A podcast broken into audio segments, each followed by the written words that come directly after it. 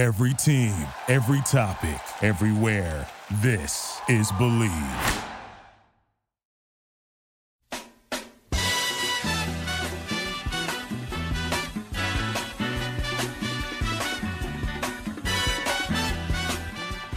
All right, welcome back for episode 23 of the Believe in Padres Prospects podcast on the Believe Podcast Network.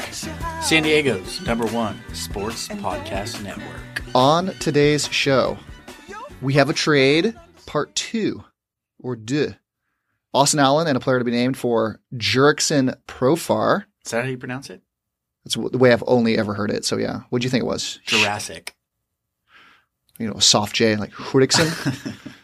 Jurassic Profar. He won a Little League World Series. People forget. Yeah, he was also 21 years old when he did it. Is that true? No, I thought you were Danny Almonte and me. I was. Uh, did you get excited about that trade at all? Did it get the juices flowing, the pants tightened, the mouth watering? No. No, that's the right answer. so we're going to be talking about this deal, who Profar is. Hopefully, you kind of know a little bit about him anyway. What it means for the Padres. Hopefully, what trades are next. Uh, because if this is it for Preller in the offseason, then you can wake me up when it's 2020. Wah, wah, wah. But first, we're going to get to our conversation with former Padres prospect, former first round pick, star at Wake Forest, Demon Deacons. Matt Antonelli. Now the program director of his own organization. He's running youth baseball programs uh, from 11 U teams all the way through 17 U teams back in his home state of Massachusetts. Love his accent. Great accent. Sp- He grew up just outside Boston and it shows, or it comes through via the ears. You can hear it. Uh, let's get into it right now. Here's Matt Antonelli.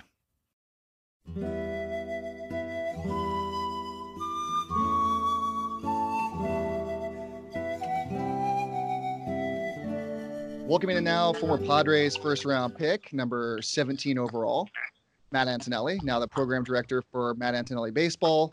Thanks for making some time tonight, Matt. No problem at all. Thank you. So I wouldn't say you're a social media guy by any standard, but you're making a lot of interesting instructional videos via YouTube, and you've been running a lot of teams and camps for youth players back east. Can you explain to our audience kind of what you've been up to these days? Yeah, sure thing. So uh, my playing career ended in 2013. I was with the Indians. I was released um, kind of halfway through the year. And I needed to pretty much figure out what I wanted to do with my life. I knew I wanted to do something baseball related. Um, and so I actually got into college coaching, but at the same time, I started Antonelli Baseball with uh, with my dad. And so um, basically, at that point, we were we had three what you would call travel baseball teams. So basically, uh, we were high school age kids that were looking to develop their skills and and hopefully move on and play college baseball. And so we ended up working with them. Uh, we'd have winter workouts where we'd practice and, and train them, and then during the summer and spring. Uh, they'd play in games. We'd travel around playing tournaments, try to get them exposure, that type of stuff. So that's how it kind of originally started. And from there, we've grown. We went from three teams that year to now we have, you know, almost 200 kids in the program. Um, and with that, we've also, so I have a YouTube channel. Um, I am definitely not an expert on social media, as you said, uh, but we have grown a pretty good following on YouTube, especially because we do a lot of instructional videos. So, I mean, our main thing, I guess, to break it down is we're basically just trying to help baseball players uh, of all ages. We have kids as young as you know, nine and 10 year olds with us, and we go all the way up into college. Uh, we're basically just trying to help them improve their game, teach them about the game of baseball, hopefully instill a love in the game uh, for them, and take some of the lessons that I've ye- learned as a player and hopefully be able to pass it on to them. Now, with the kids that you're teaching these days, what's the kind of hitting approach that you're teaching them? Are you kind of going the modern swing up on the ball to hit dingers, or are you more of a line drive, let the ball get deep approach? I think to to keep it as simple as possible, and and we probably could talk about this for a really really long time. Um, I talk about, I mean, essentially, we really talk about three things. I, I talk about creating uh, the proper path, and then I talk about you know creating using your body properly to create bat speed and quickness. And I think when you can put all three together, you can be a really successful hitter. And obviously, there's more more to it than just that. But as far as you know, you had asked is it swing up on the ball or you know some people sw- teach swing down we talk a lot about you know i i think if you look at any successful hitter whether major league or a solid college player um, they're going to swing on on pretty much the same path as the pitch, and the pitch is coming slightly down. It's being thrown from an elevated mound overhand to a catcher that's squatted, and so the barrel is going to travel slightly up through the hitting zone, and it's going to impact the ball squarely that way more often. Um, at the same time, there has been kind of the revolution of swing up on the ball lately. I do think some people take it. I don't. I don't know if they they take it the wrong way, but I do think certain kids aren't sure how to do it, and so they'll end up doing things kind of improperly that they'll actually be swinging up too much on the ball, right? So as much as we talk about, you don't want to be down to the ball and through the ball. You don't want to be, you know, you don't want to lose your balance to swing straight up either. So it's a little bit of a blend of both. We talk about getting the barrel behind the ball. Um, and so, you know, we use uh, technology has really come into the game lately, and we also use some of that. Um, probably not to the level that obviously some major leagues, uh, major league programs and organizations can with their budgets, but we do, we do do that. Um, and so, yeah, I guess it's probably a little bit more of a new school approach, but again, we don't take things too too far. Gotcha. And so we're a primarily Padres podcast here.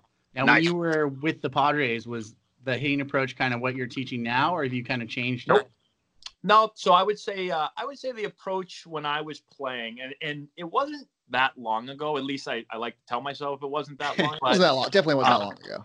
Yeah, it wasn't too long ago, but the game has definitely changed. So I still you know, I still talk to a lot of people in professional baseball. I still work with a lot of players in it, and uh, things are totally different now. When I was playing, there we, we weren't using any technology. No one was talking about any of the things that they're talking about today. You know, when you look at the metrics, you hear people talking about launch angle and exit velocity and and even bat path. Like we didn't really talk. And I play with five different organizations, so it isn't like just a Padres thing. Right. Um, but no one really was talking about a lot of that stuff. And one of the big lessons I learned as a player is, you know, I always was a pretty good hitter in high school and then in college. And obviously, I got drafted high by the Padres, and I was really successful my first few years with the Padres. And then I struggled and I kind of forgot how to hit. Um, but I had no idea what I did to be successful because there wasn't a whole lot of talk back then about the swing. And I shouldn't say that there was, but it was actually a lot of what I would consider like old school stuff, stuff that had just been kind of passed along from you know from a long, long time ago. There wasn't a lot of video being taken. There we didn't have you know uh, things on the end of our bats that were that measuring what the barrel and what the bat was doing. And so I had no idea how to get back, how to fix myself and that was a big problem for me. And so one of the things that we talk about with our players is you have to be your own best coach. You have to learn your swing. You have to you you can't just you know if you're a great hitter, you can't just be like, oh man, I, I wake up and I rake. I'm a great hitter because that might not always happen. And if you don't know why you're successful and all of a sudden you're not successful, how are you ever going to get back to to being su- successful again? So that kind of happened to me. And so it's a lesson I learned, and I try to pass it on to our guys. Yeah, I mean, even Tony Gwynn like was the biggest student of the game there was, and he's probably one of the best hitters I've ever seen. And like, if you're gonna be teaching young kids, like use him as an example. If if you think you're too good for studying, what do you think? You're not gonna be. You're not Tony Gwynn, you know. And he was sure. the biggest student there was. Um, what was the pressure like being a first round pick? You're always ranked really high. You talked about the success you had in um, when you first got drafted. You were really high on all these prospect lists, fourth in the Cal League at one point. 50th overall, according to Baseball America. Did you feel a huge weight on you from the organization or from fans or from yourself? Um, I actually, uh, this is really weird. I, I never really thought very much. I didn't think it was a big deal that I was a first round pick. I know some people think that I'm lying when I say that. Like I literally, uh, it was my goal when I went to college. You know, I went in uh, eight, I think it was 18th round. I can't even remember now. I think I went in the 18th round out of high school. Uh, that could be wrong. I should probably know that, but I'll check you up um, while you're while you're reading or yeah, look that up and about. see if I'm wrong about that. But um, I, I, got drafted by the Dodgers, and I remember like people told me I was going to go higher, and I didn't go there, and I was so mad. I went to college, and like the only thing I thought about every day was like prove everybody wrong in Major League Baseball, and I'm going in the first round, and like that was my goal. And when I actually got drafted there, I don't know why. I kind of like convinced myself that it was going to happen. And so when it did happen, I was just kind of like, all right, like I got drafted. Now I'm going to go play. So I honestly didn't think that much about it. Now, I tell this story all the time. Um, I don't know if you've heard it before. I put it on my YouTube channel, but um, I didn't think about it. But I remember my first at bat in Eugene, Oregon, where short season was back in the day for the Padres. Um, I was walking up to bat for my first at bat at Eugene, and uh, this person stood up like they were probably like right near the on deck circle, and they screamed out, "Come on, Matt! You got to start earning some of that money!" And I literally hadn't done anything yet and um, and that was the first time I'm like, Jesus, like these people are are serious. Like they know that I signed for a good amount of money, and they want me to do really really well. Um, but like honestly, that was that was kind of it. Like I went through the minors, and I did. I think probably what helped me is I did well at the beginning, and I went through the minors really fast. And in my mind, I was going to play in the big leagues for like 10 to 15 years, and I was going to do really well, and I was going to retire at like 35 and uh, live happily ever after. And um, and it didn't happen but I don't think being a first round pick or I didn't feel any additional pressure. The pressure I actually felt was when I got up to the big leagues and I wasn't doing well. Um, the pressure was, dude, like get your you know what together because you don't want to go back to the minors. You got to figure it out and do well here. I literally never thought like, oh, I got to play well because I'm a first round pick and they expect me to do that. So I don't know. Maybe that's just weird of me, um, but that's kind of how I felt. Now, going up to your first major league appearance, the first pitcher you faced was Greg Maddux, right? Mm-hmm. Yep. Was that intimidating? How got um, hit? so yeah, I got a hit, and then I didn't get one for like twenty something more at bats after that. But I mean, Greg Maddux counts for like ten hits though. I wish I wish that was the case. Um, so yeah, so it's interesting because I when I faced him, he was at the very end of his career.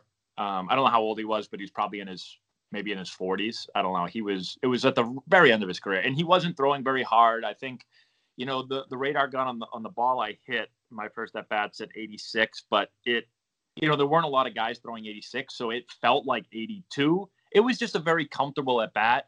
Um, even though he had a huge name, uh, I would I felt pretty comfortable against him. Uh, I would have. I, am glad that it was against him and not someone throwing like 97. Um, you know that had just absolutely ridiculous stuff. Um, and going into that game, I've told this story again a few times on on my YouTube channel, but I was actually very nervous for the game. Um, I'm sure most people are when they make their their debut, but I really wanted to do well. And you know, I was nervous, and and we went out into the field. I was hitting eighth that game. They hit me right before the pitcher, so I played defense first. And the first batter of the game, Russell Martin led off for the Dodgers. He hit a ground ball to me. I kind of went up the middle and I made the play.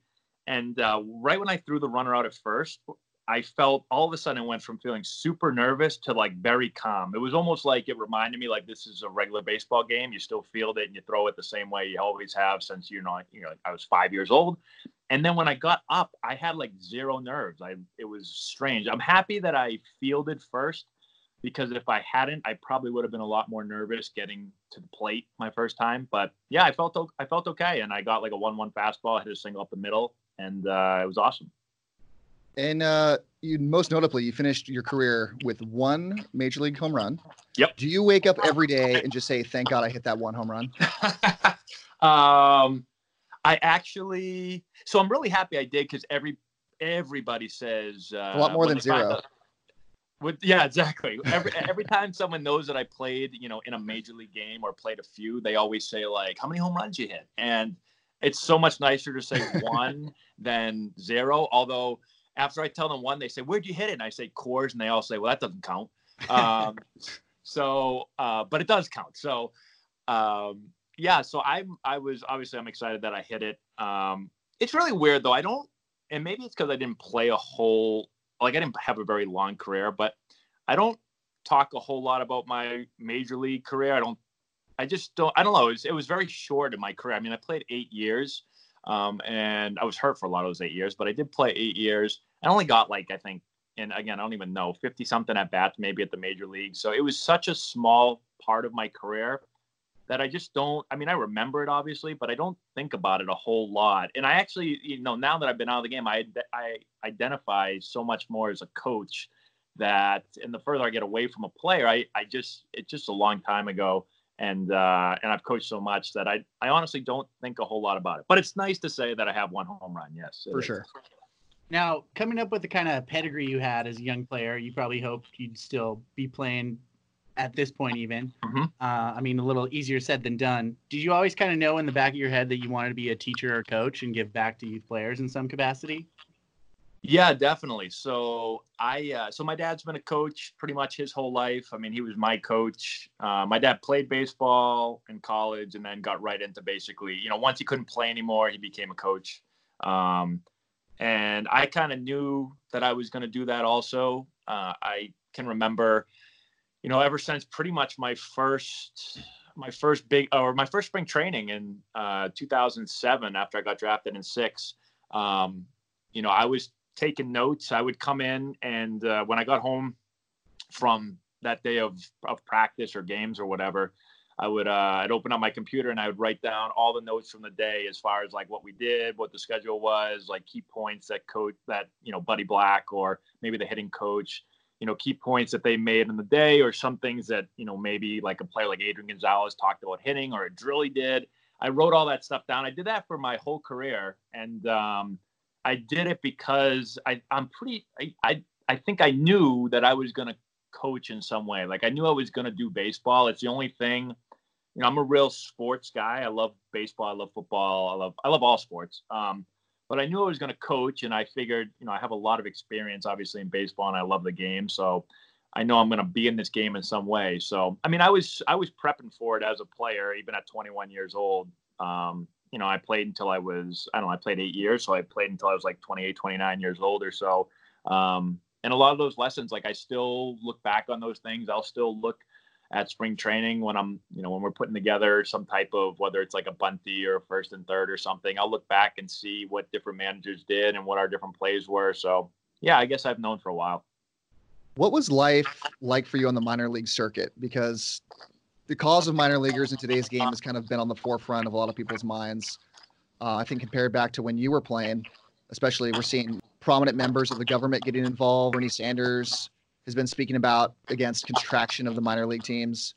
Uh, the very poor and un-American salaries that a lot of these guys get, and how MLB manipulates the payment of players to like below minimum wage salaries, along with service time manipulation. There's a lot going on, basically. So I wanted to know what it was like for you while you were playing. Yeah, so I would say the minor leagues is not what I thought it was going to be. I mean, I really, obviously, you get to play baseball for a living. Um, not many people can do that, and you know, I would say that that was it's a highlight of my life, um, and I really enjoy doing it. At the same time, it is it's not the easiest thing in the world it was easier for me. I was lucky. I got drafted high. I got a big signing bonus, but I played with lots of players that got no signing bonus. Um, came from not great backgrounds, not you know not, not great economic background, um, and they made no money, and they they ate crap for lack of a better term yeah. And uh, they sent every dollar back to their families, which was no dollars pretty much. And it was just a hard. I mean, it's it's not.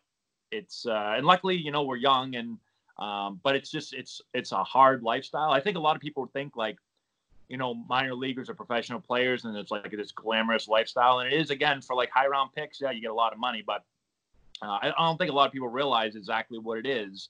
And uh, so yeah, I just saw a lot. I saw a lot of guys that that stopped playing not because they weren't good enough, but they were like, I can't do this. Like I don't make any money, and I got a wife or I got a girlfriend or I, you know, my family can't take care of me, and I got to figure stuff out. And like I saw players not play anymore because of that, and not because they weren't good.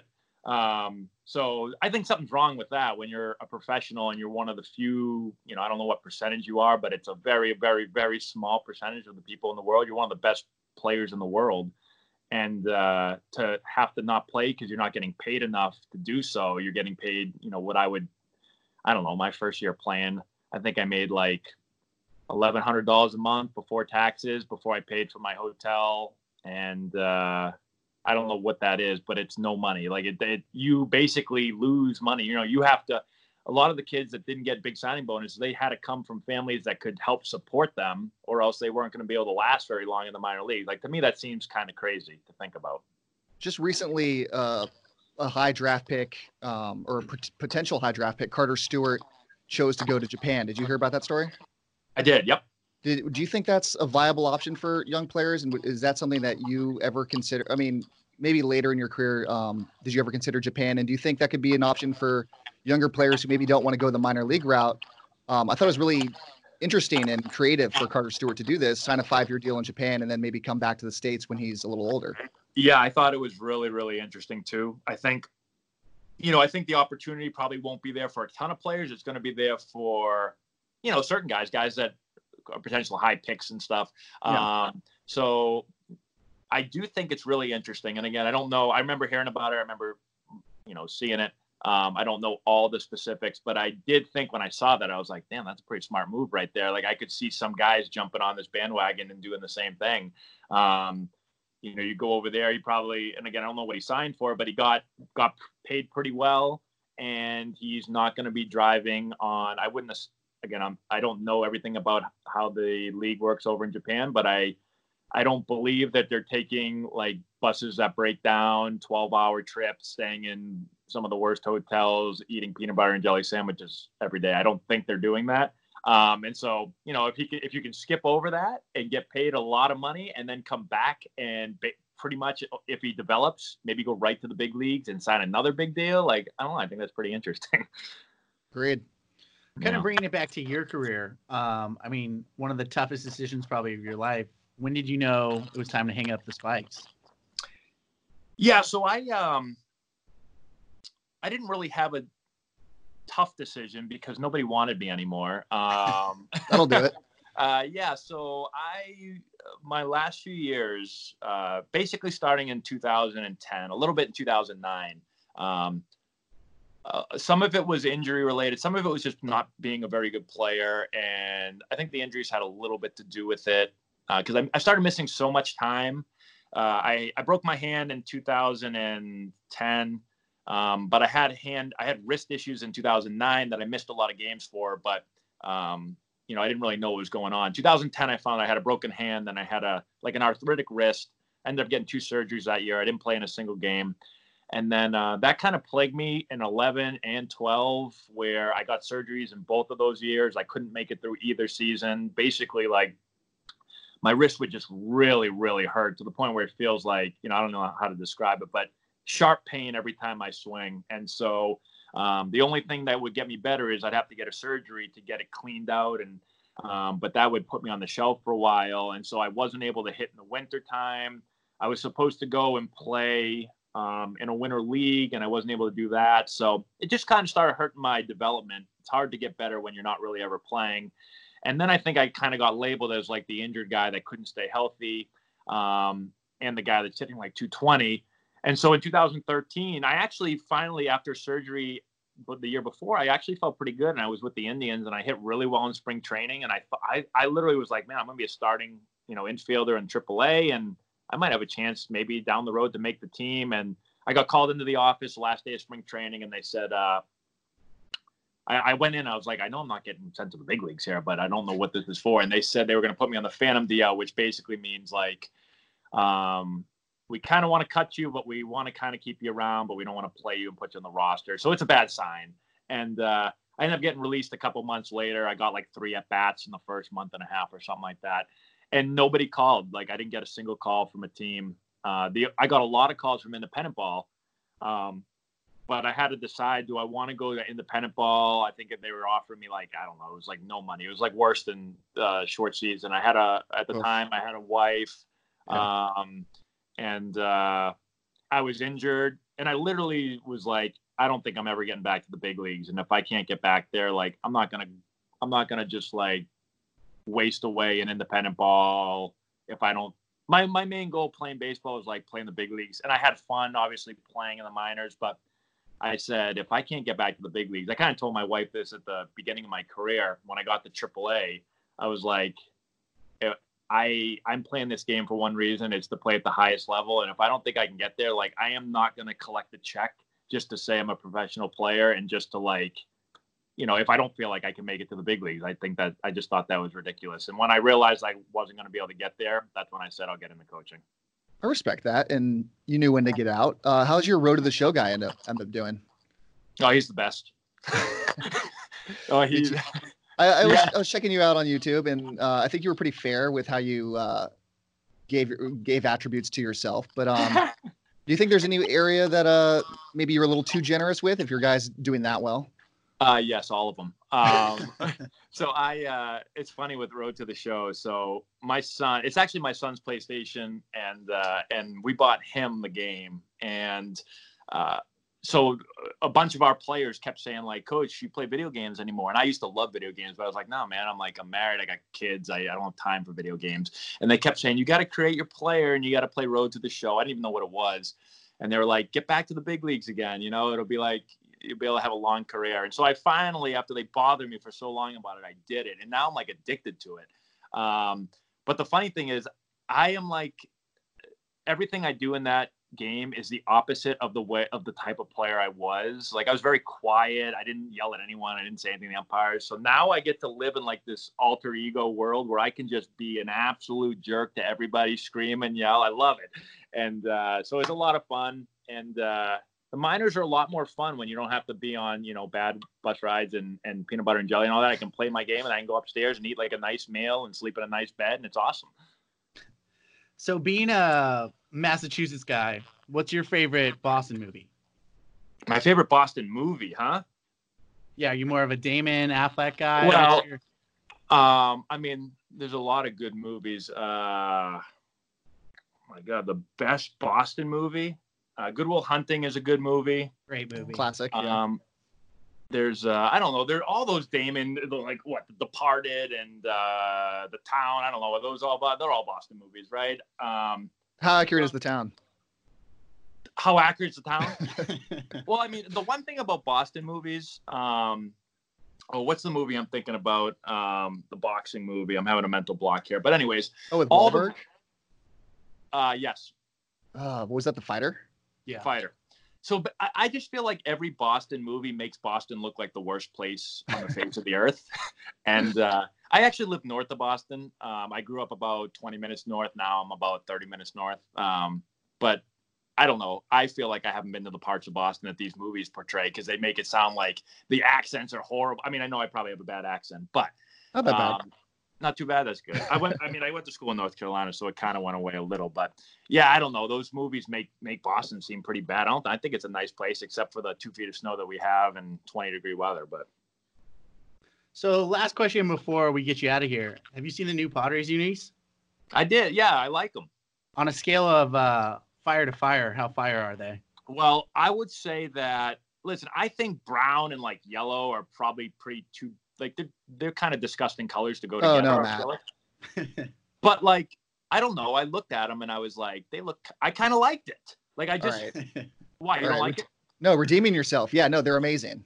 Yeah, Uh, yeah, was- uh, exactly. I like them. I just don't think I don't think those colors. Like when I think of brown and yellow, I'm like, oh, I don't know about that. But then you put on a uniform, and uh, I think How about chocolate and gold, though? That, oh, that's true. Yeah. Sounds a lot better instead of brown and yellow. That sound a lot better. We care about you, Matt. We don't want you to say you don't like those uniforms on this podcast because you're going to get a whole audience that hates you. Oh So- no, I wouldn't. Say, I wouldn't say that. Actually, if you, um, I just put up a. Again, I don't know how much you watch my YouTube channel, but I ended up also on my video game here on MLB The Show. I did like franchise mode where I'm taking the Padres and I'm trying to win like a World Series. I want to get them their first World Series, and uh, I just put up a thumbnail of Tatis and uh, I think Machado in it. And they've got the, they've got like the uh, the brown and and what do you call it, chocolate and and gold jerseys Gold, or whatever and uh and it's it looks really really good so i like them Awesome. Okay, good to hear. Matt, thank you so much for coming on tonight. We love talking to you. We'd love to have you back again. Follow his YouTube channel, Antonelli Baseball, right? yep that'll get you there Um, anything else you'd like to promote while you're here? No that's it if you want to check out my stuff you gotta do uh youtube i got a bunch of videos there antonelli baseball also instagram antonelli baseball and then uh our website i don't know i'm a lot probably not too many people that are going to be from the boston area but if you go to antonellibaseball.com you can check out our uh, baseball stuff Cool. Really appreciate it. Thanks, man. Awesome. Thanks, Matt. Yeah, no problem at all thanks guys Thank you to Matt Antonelli. That was a great interview. Twas. Ryan, What's up? Have you ever watched a reality TV show and been like, I knew that was happening? Yes. Have you ever wanted to bet on it beforehand? All the time, actually. Well, you should check out this new app called Fanium. With the app, you can play against other fans from around the country and win some awesome prizes by predicting what will happen in your favorite reality TV shows. It's totally free to play, free on the App Store. Nice. I have the app. I just downloaded it actually. Yeah. I won last week. New sponsor. Not I mean, I haven't won yet, but we'll get there. So go ahead and uh, download the Fanium app in the App Store or Google Play today and play these trivia games like the Reality TV Guru. That's F A N I U M, Fanium app. Free prizes. America's favorite reality TV shows. America, Bald Eagles, Second Amendment. Let's go. I never heard of half of these guys, and the ones I do know are way past their prime. Most of these guys never had a prime. This guy here is dead. So the main story of the day, or I guess the week, since we're recording this on Thursday, is the Padres made a second trade. And this is not the trade we were all hoping for. It is a really minor trade, and it was with the Oakland A's for Jurickson Profar. Padres sent Austin Allen back and a player to be named. So, do we care about Jurickson Profar? My very short answer is no, I don't. I mean, we needed a second baseman. Who else were we going to put out there? uh, Luis Urias was there, who had basically the same numbers as He gone. Jurickson and Profar, and younger, Love that he's several years younger, and cheaper. So Profar is 26. He's a former number one overall prospect as recently as 2013, according to Baseball America. He had a 70 hit tool on him at the time, 60 power tool, 55 speed, 65 defense. Are you familiar with the scouting grades? Yes. Okay, so it's 2080 scale. I mean, for our fans out there, particularly Migdal. Yeah, we might need a refresher. So 2080 scale is what scouts use to grade players' tools. 80 is considered outstanding, and 80 is the max you can get, and very few 80s are given out. Likewise, very few. Go ahead. Wade has to refresh his mango white claw. This ad is brought to you by. White Claw pay us. So there's very few 20s given out as well. But most most players are right in the 40 to 60 range, um, with a few exceptions. But he has high grades everywhere. Had a torn labrum in his shoulder that kind of, I think, set him back a lot in his development and caused him to miss all of 2015, and has had, I guess, effects going into his current career. Like we haven't, he hasn't been the same hitter since this uh, torn labrum. Still hits dingers, though. I mean, who doesn't hit dingers? We're going to get to that in a second. Oof. He's the kind of guy that used to kind of have everything in, in the toolbox. I would say the uh, the ability to play all over the diamond can can wear any kind of infield glove you would want him to wear. Um, could probably play the corner outfield just fine. Hits for average. Had some power. Had some speed, but it never came together. And again, he's 26 years old now, coming off a season where he hit 20 home runs, but with a sub 300 on base percentage. And that's not a startable player. 20 home runs in Oakland, that's nice, but a guy that gets on base less than 30% of the time, I don't think deserves to get the at bats to get you to 20 home runs. Like Jabari Blash could have done that. Right, but he's more, I mean, of a holdover piece until the younger guys get up there. I mean, we only need him for one or two years. Who's the younger guy that's going to play second base? It was Luis Urias. Xavier Edwards? Well, I guess Edwards, He's only one or Um, two years away. he's still very young. Right. And like the team, the team's trying to win right now. So Are they, though? I wouldn't want To, yeah, they are. They're absolutely trying to win right now. I think we have one more year. Edwards is not going to be ready next year. So it's just because like Gore's not ready. The best talent in the minors isn't ready. So like the team is trying to win now, but pieces that aren't going to be stars, you need to start sending out to get major league talent because the guys aren't getting younger. You know, I guess, but at the same time, we gave him nothing to get him. Well, we gave him, I think it was five point seven million dollars for 2020. Then after that, he's an unrestricted free agent. Um, we were talking about home runs a second ago. Do you have any idea how many players hit 20 home runs last year? You want to just take a guess, maybe? A third of the league. That would be like how many players are in the league? Like 600 ish, 200 players. No. Carry the two. Uh, 129 players hit 20 home runs, and just because that many Padres did it, um, who did it on the Padres? Machado, Hosmer, Tatis. Renfroe. Ren, oh God, Renfroe. So, like anybody can do it. Like w- half the players on the Padres I just named that did it, I don't even I don't like. But So- at second base, well, I think Urias could have please. challenged twenty Spare home me. runs uh, with his uppercut swing. You never know. Now, okay, so he hit twenty in Oakland. Oakland's a really difficult place to hit. And I think there's some, you know, incorrect assumptions that San Diego is still a hard place to hit. You go to a lot of games. You've watched you watch a ton of Padres baseball. Do you think San Diego is uh, or Petco is a tough place to hit these days? No longer now. No. Especially during the day. It's ball flies. Ball fly. the. The, the problem I think with the park, they moved in all the fences, and now that the ball is so juiced, we're not seeing like the the outfield's small. Like it's, I think it's always kind of been small, but the park the park played big because of the weather, and with more day games and with this ball, And global warming. polar bears are disappearing, man.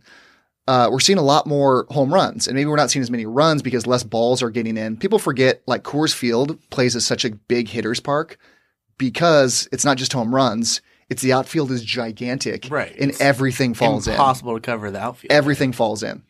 We don't San have any- Diego, we don't have any Nevin or Klesko is yelling back up at the owner's box anymore. Miss Klesko in left field. Uh, there, there's not many balls that drop in, but the home runs fly out of here, and the, and the offense hasn't been good. That's another reason why people think maybe that Petco plays as a pitcher's park still. It's because we don't score a lot of runs there. Well, like the team wasn't very good. Tatis is the best player on the team. He missed half the season. Machado definitely quit in the second half of the season. If you watched any of these games, the, the team sucked. So for me, Profar, getting back to him, he's always been a projections guy, always young for the level he was at. Um, he's not the same player as Luis Urias. He's going to get p- compared to him a lot because he's going to be taking over the second base job. You're right. He's better. But they're they're very different players. I don't know if he's better. He's older. Um, He's only 26. yeah, it's like four years older than Urias. Renfroe's 28. Yeah, Renfroe's old as sh- We're not talking about Renfroe. uh, so the deal with- that sent Urias away, I think, was completely about Trent Grisham and not as much about Luis Urias. I think the team clearly didn't buy into Luis Urias, and that's why he was involved in the deal. Right, which brings me back to the point. They wanted Trent a Grisham. holdover.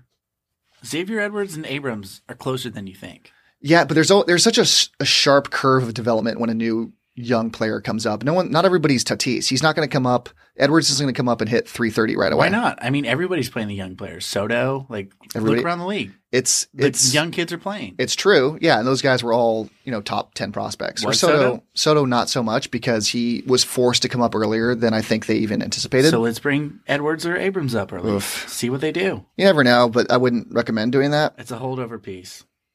We'll see. But I uh, hate it. I think Profar is really versatile. I think he's a, a great utility player. Play him in the outfield, play him in the infield. He's a better Jose Pirela, Mm, I kind of like that. right?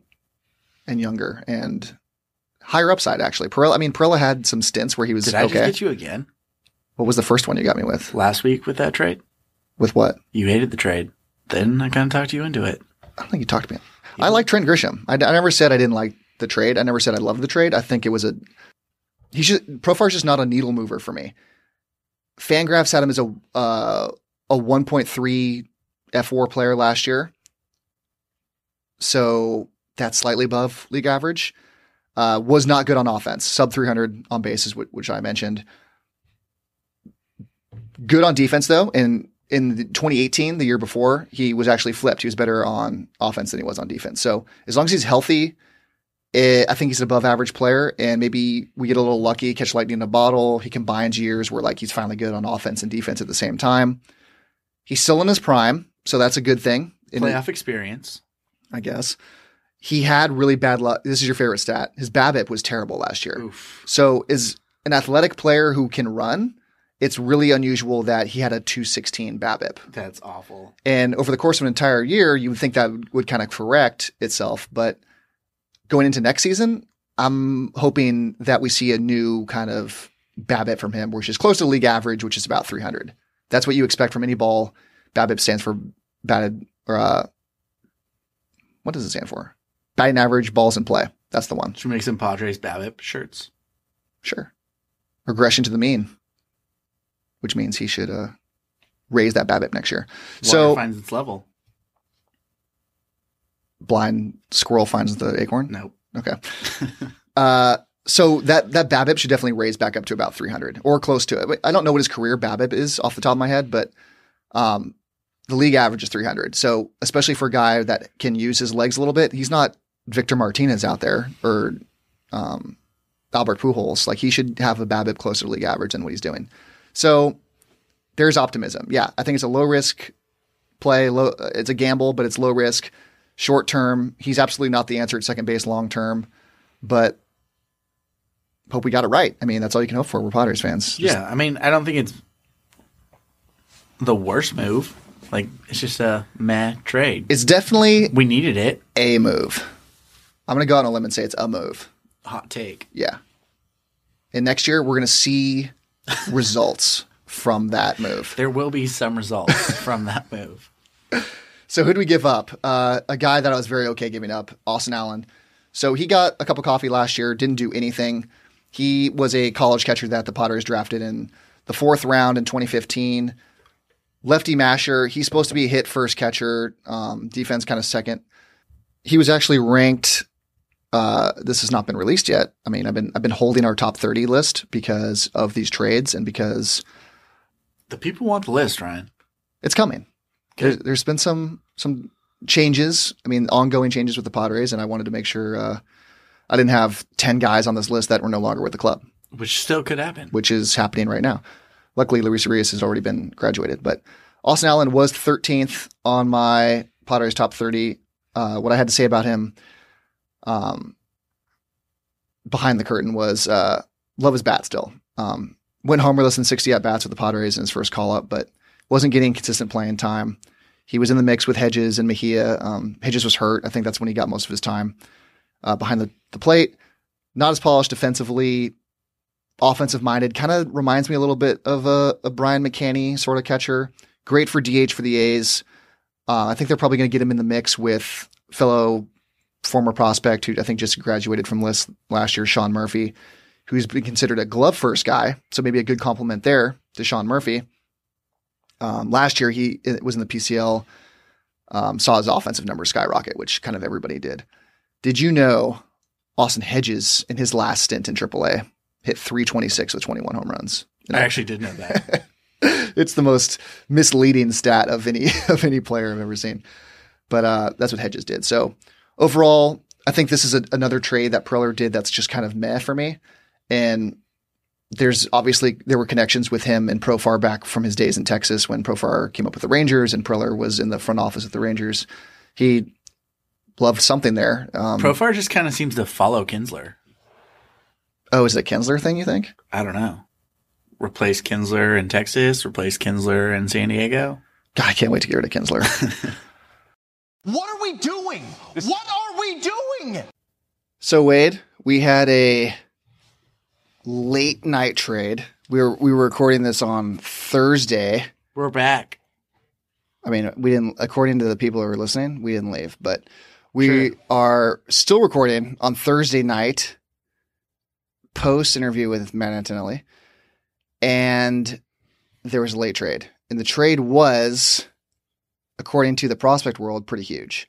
Pretty huge. Acquired Tommy Pham Love it. for Hunter Renfroe Renfroe. and my boy Mm, Xavier Edwards. that hurts. That one, that's a knife deep in my side. That's that got me a little bit. That does. Where was he on your list? So Edwards for me, along with probably a lot of lists, not that I've looked at many lately, is number five on my off-season top thirty. And I'm guessing for a lot of lists, he's in the top five, which justifiably so. He's a teenager. He made up to high A last year. He's hit 300 everywhere he's gone. No power. Who was the dude uh, on the Rays that just tweeted out that he's a slapdick hitter? That was oh, that was um, that was Blake Snell. What's the Blake Snell tweet say? We gave Pham up for Renfroe and a damn slap dick prospect. According to Blake Snell. Blake Snell. Slap dick prospect. Slap dick. I mean, that's. I mean, if I'm gonna be honest, that's pretty catchy. If I'm Blake Snell, Blake Snell thinks Xavier Edwards is a slap dick. Blake Snell's pretty good. But uh, so Xavier Edwards. speaking of slap dick, kind of a slap in the dick to Xavier Edwards. If I'm being honest, he's more than a slapdick hitter. It's a bad loss for the Padres. Um, so let's just get into your initial reaction before we get into my initial reaction. It's Pham and a player to be named, which has been named. It's uh, was it Jake Cronenworth, Yes. who's I mean, we he's not a guy we need to spend a lot of time on, but He'll be a backup infielder. it's Hunter Renfroe and Xavier Edwards. What'd you think about losing Xavier Edwards?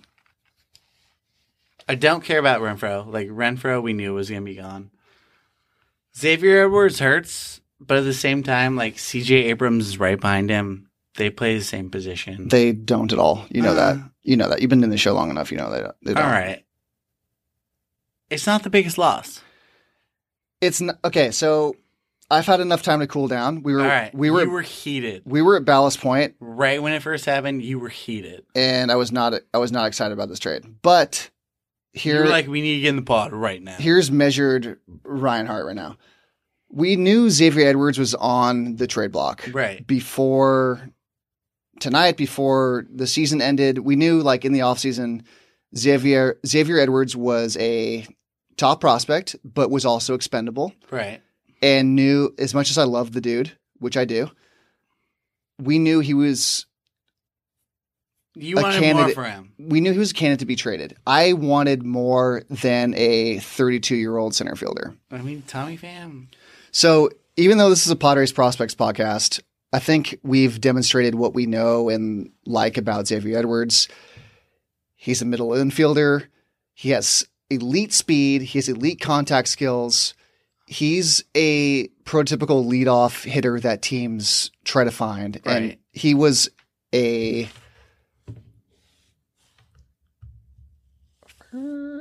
yeah, supplemental draft pick. So he was pretty early in the draft, uh, 38th overall. He's a good player. He's a really good player. And is all you have to know about him is that he's a top five player in a system that's one of the best systems in baseball and has been for the last couple years. Tommy Pham. Tommy Pham's a really good player. We He's very good. I think we know that Tommy Pham's a good player. Some people are really excited about Tommy Pham, and uh, this is initial reaction that I'm seeing across Twitter. That's all I have to go by so far. And this is not my. What I want to see from Padre fans is what do you think about Tommy Pham?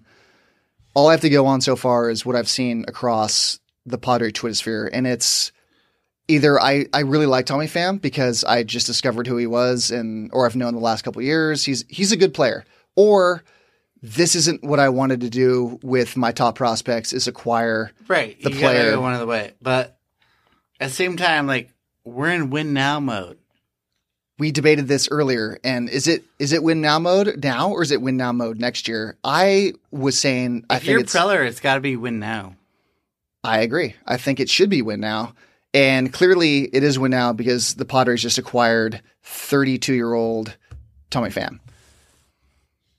tommy pham as i just good. as i just said is a very good player he has He's been a center fielder. What we needed.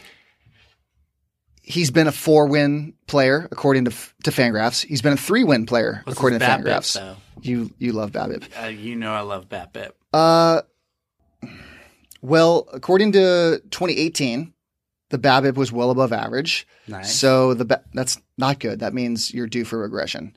So the BABIP was 342, and it regressed last year. I mean, okay, so I it, it wasn't supposed to regress. It was supposed to, regress, and it did. It was 316 last year, and he's still a good player. I don't care necessarily what the BABIP is. He hit 275 in 2018. He hit 273 in 2019.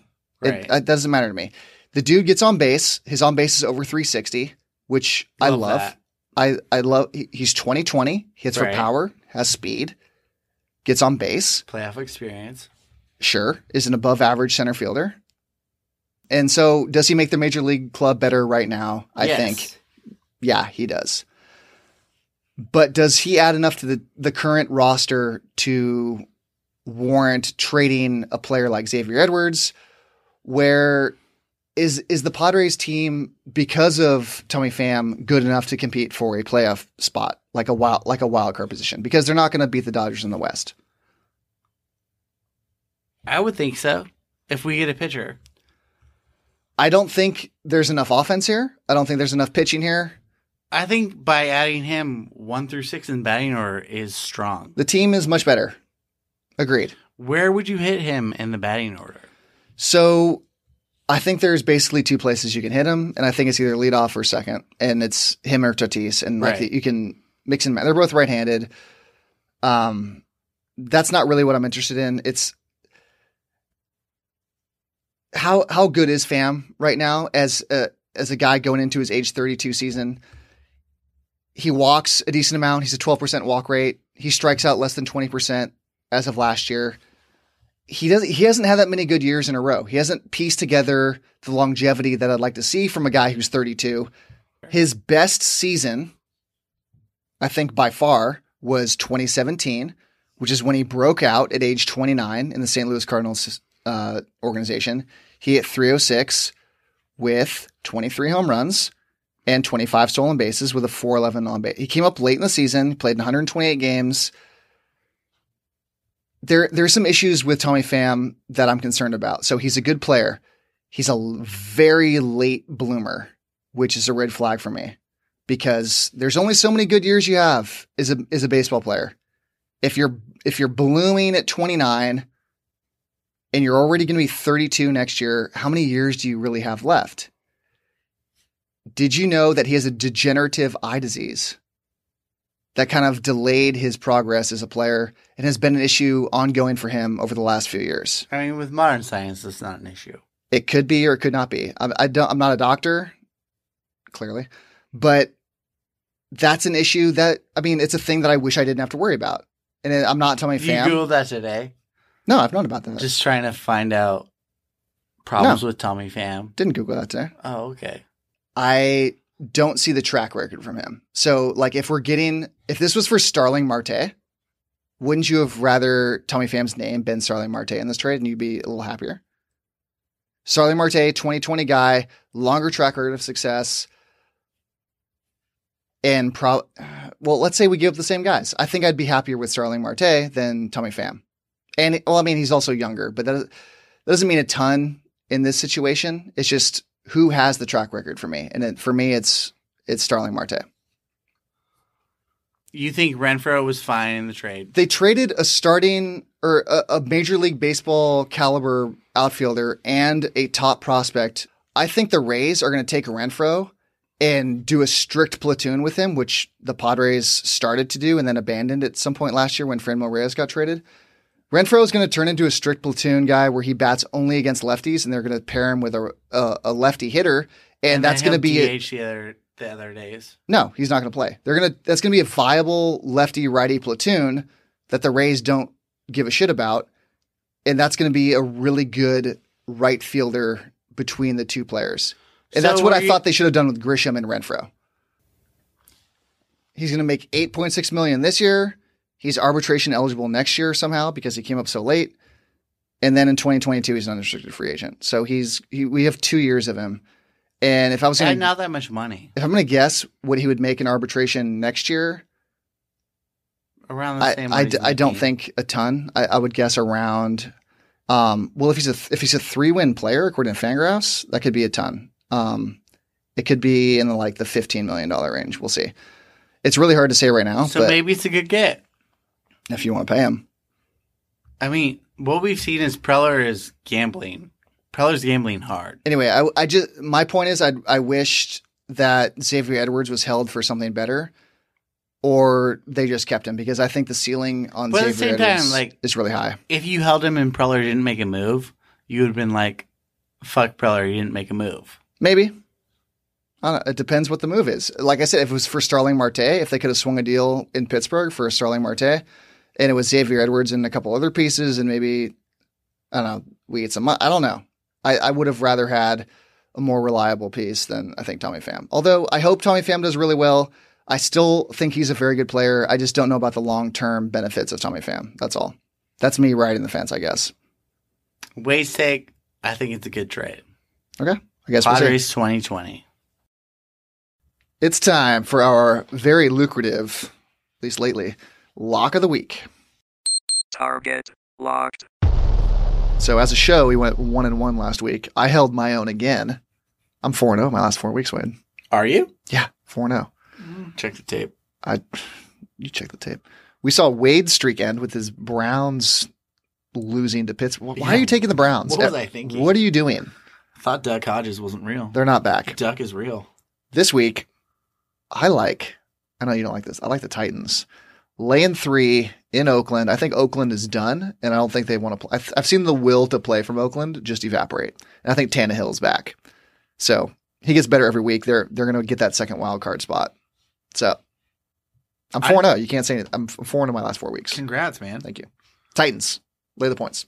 I didn't like any spreads this week. They were brutal spreads I can't read week. any team in the NFL anymore. Just bet on San Diego State. They've been on fire. They're good. Basketball, by the way, that. Flynn kid, the Mal- Flynn kid Malachi. can shoot, and that uh Hall of, great name.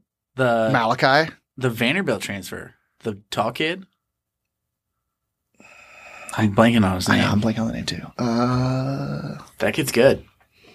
Yanni, Yes, that Wetzell? kid. Yeah. that kid. they're good. They're legit good. First 9 0 start since Kawhi Leonard was there. Them against Utah State's gonna be Play them twice, yeah. It's gonna be a lit game. They play Utah. Um, Utah just beat BYU. Um, but yeah, they're they're the real deal. Watch out for San Diego State. Wait, SDSU plays Utah in They- basketball. They're going to play Utah this year, I think, in a couple weeks. Okay. But for my NFL pick, this line I don't understand at all.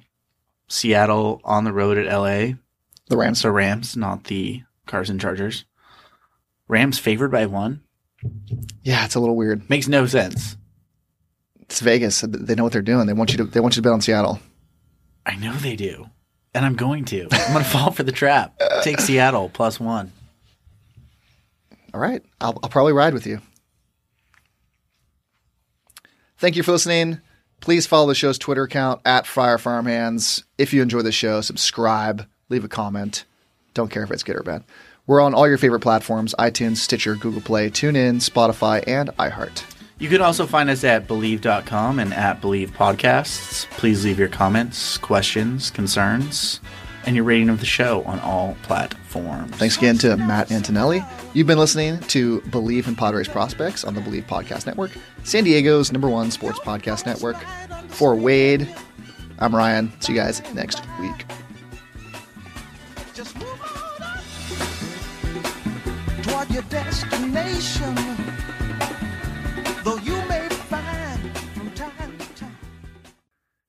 And then uh, we'll do like a little stop, and then we'll do the read. Okay. Okay. Wait, sorry, I wasn't paying attention. Fucking damn it. Thank you for listening to Bleav. You can show support to your host by subscribing to the show and giving us a five star rating on your preferred platform. Check us out at Bleav.com and search for B L E A V on YouTube.